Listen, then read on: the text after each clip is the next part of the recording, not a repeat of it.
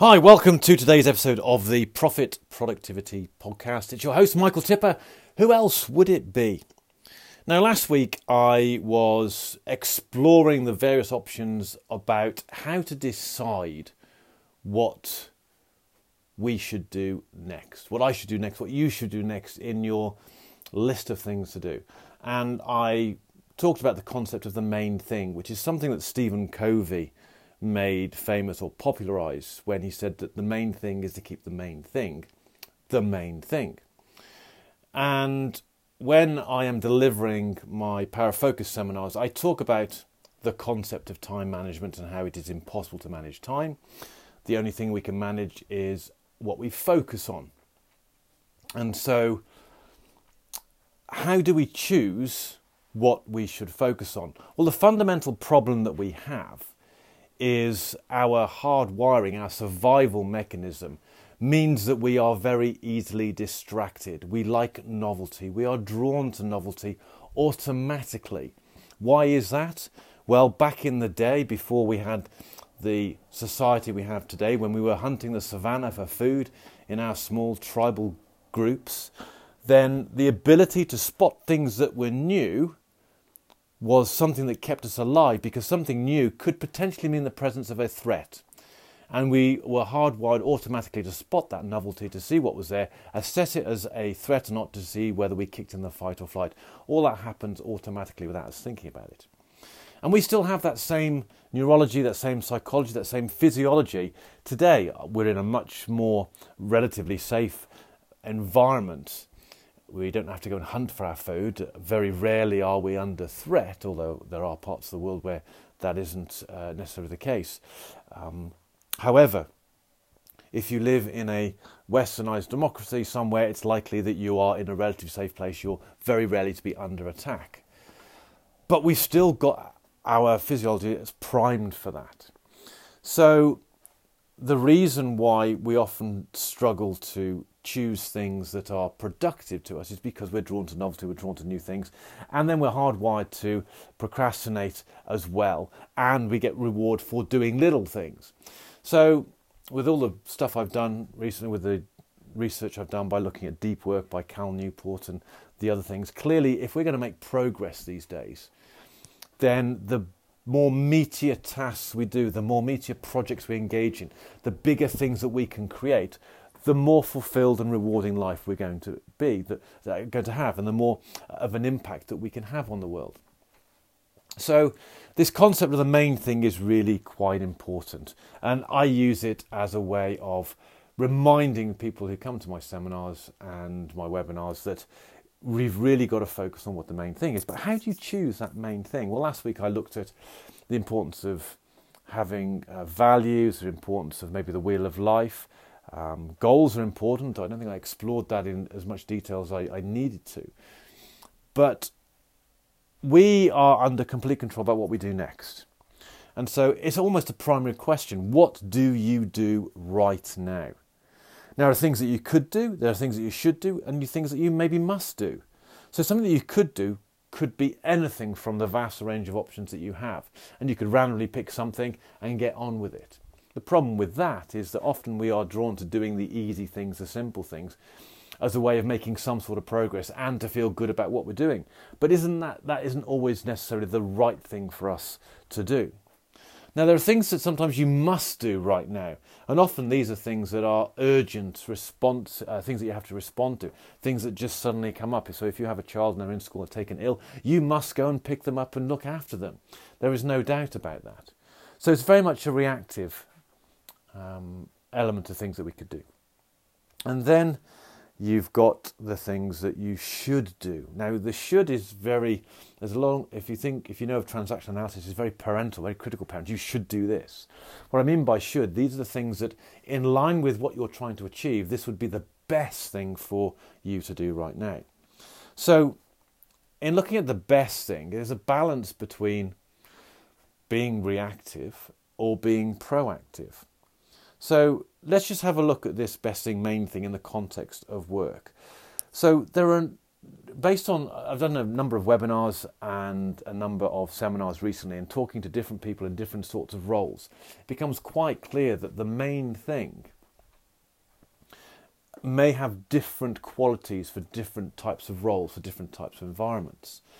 And just for simplicity's sake, let me try and explain the two extremes or the two different high level groupings of what the main thing might be. And this is in the context of the workplace. So, our, so your main thing might be that you need to keep something running. Or conversely, your main thing that might be that you need to get something started. So the first one, keeping running, is about process. Getting something started is about projects. Um, the first one, process, might be transacting, doing things that need to be repeated over and over again. The second one, looking at getting something going and projects, that could be about translating an idea that doesn't exist into something that does exist. So you've got these two extremes. One is about projects, one is about process. Uh, is it keeping things running or is it um, keep getting something going? And depending on the role, you might find yourself in one of those two camps. Or, which is more likely to be the case, is you might find yourself with feet in both camps, is you may need to do things to put things in place to make things happen, but also you've got to keep things running while you're doing it. And you may need to leapfrog between the two. And I think this recognizing of when to leapfrog between the two is probably a key skill to be able to develop in becoming more productive, especially in the concept of the main thing. Because it's very easy for us to react and get involved in transacting stuff as opposed to taking a step back and thinking about the longer term benefits. By the way, our motivation is driven for the here and now. We are very much a creature of the here and now in the way our brains are structured. So we're going to be drawn to the short term. Actually, planning for the long term is not something that we naturally do. I think that this leapfrogging between the two, so creating a project that puts in place a process which you can then keep ticking over, then go back to the next project to put the next process in place to keep that ticking over. Occasionally, you may need to take a project in order to refine a process that you then keep ticking over. That's certainly how I like to think of the way I've worked, because I've realised um, when I've worked in large organisations that you can't just transact if you're working at a particular level anyway. Um, you do need to put things in place so that transactions can be enabled. And so that leapfrogging between the two and knowing when to switch. Um, I think if I think back to this concept of the main thing and how do you choose stuff, I think Stephen Covey, who talked about the main thing, also identified the um, in his book The Seven Habits of Highly Effective People, that age time timeless age old classic of developing yourself and be, functioning as a, as a as a human being. In that book, he talked about one of his habits was put first things first, and this is essentially identifying what it is you need to do. Interesting enough, in the version of the book I've got, which is like nearly 30 years old, um, it doesn't mention the main thing. So I think that's probably something he introduced later on um, in subsequent versions of this book. But he talked about putting first things first. And he's got this uh, the four quadrants, which is a, a matrix of things that are urgent versus things that are important. So along the along the top you've got urgent and not urgent. This is a four box model. Down the side, you've got important and not important. And he labeled them quadrant one, two, three, and four. Quadrant one, quadrant one is the important and urgent stuff. And this is things like crisis, pressing problems, and um, the reactive stuff. Um, quadrant two was the important but not urgent. This is the long term stuff. This is relationships. This is planning. This is putting into this is putting in place the facility to be able to do what you want to do. He calls that the PC um, uh, enabler. Then you've got the not important. Now we should really discard not important because we shouldn't be doing things that aren't important to do. Now, there's a balance between urgency and not urgency at the important level, but should we be involved in not important? Well, they're there because we're drawn to them. His level three quadrant, which is the urgent but not important, again, this is more reactive stuff, but these might be some phone calls, some emails, some meetings, and these are interruptions. And then finally, you've got the not urgent, not important. This is basically trivia and pleasurable uh, pursuits. But if we stay in the important level uh, and assume that we're going to resist the distractions, then we're going to find ourselves flip flopping between urgent and not urgent. And this is the um, the reactive and proactive element. And there's a bit of a dichotomy here when it comes to this.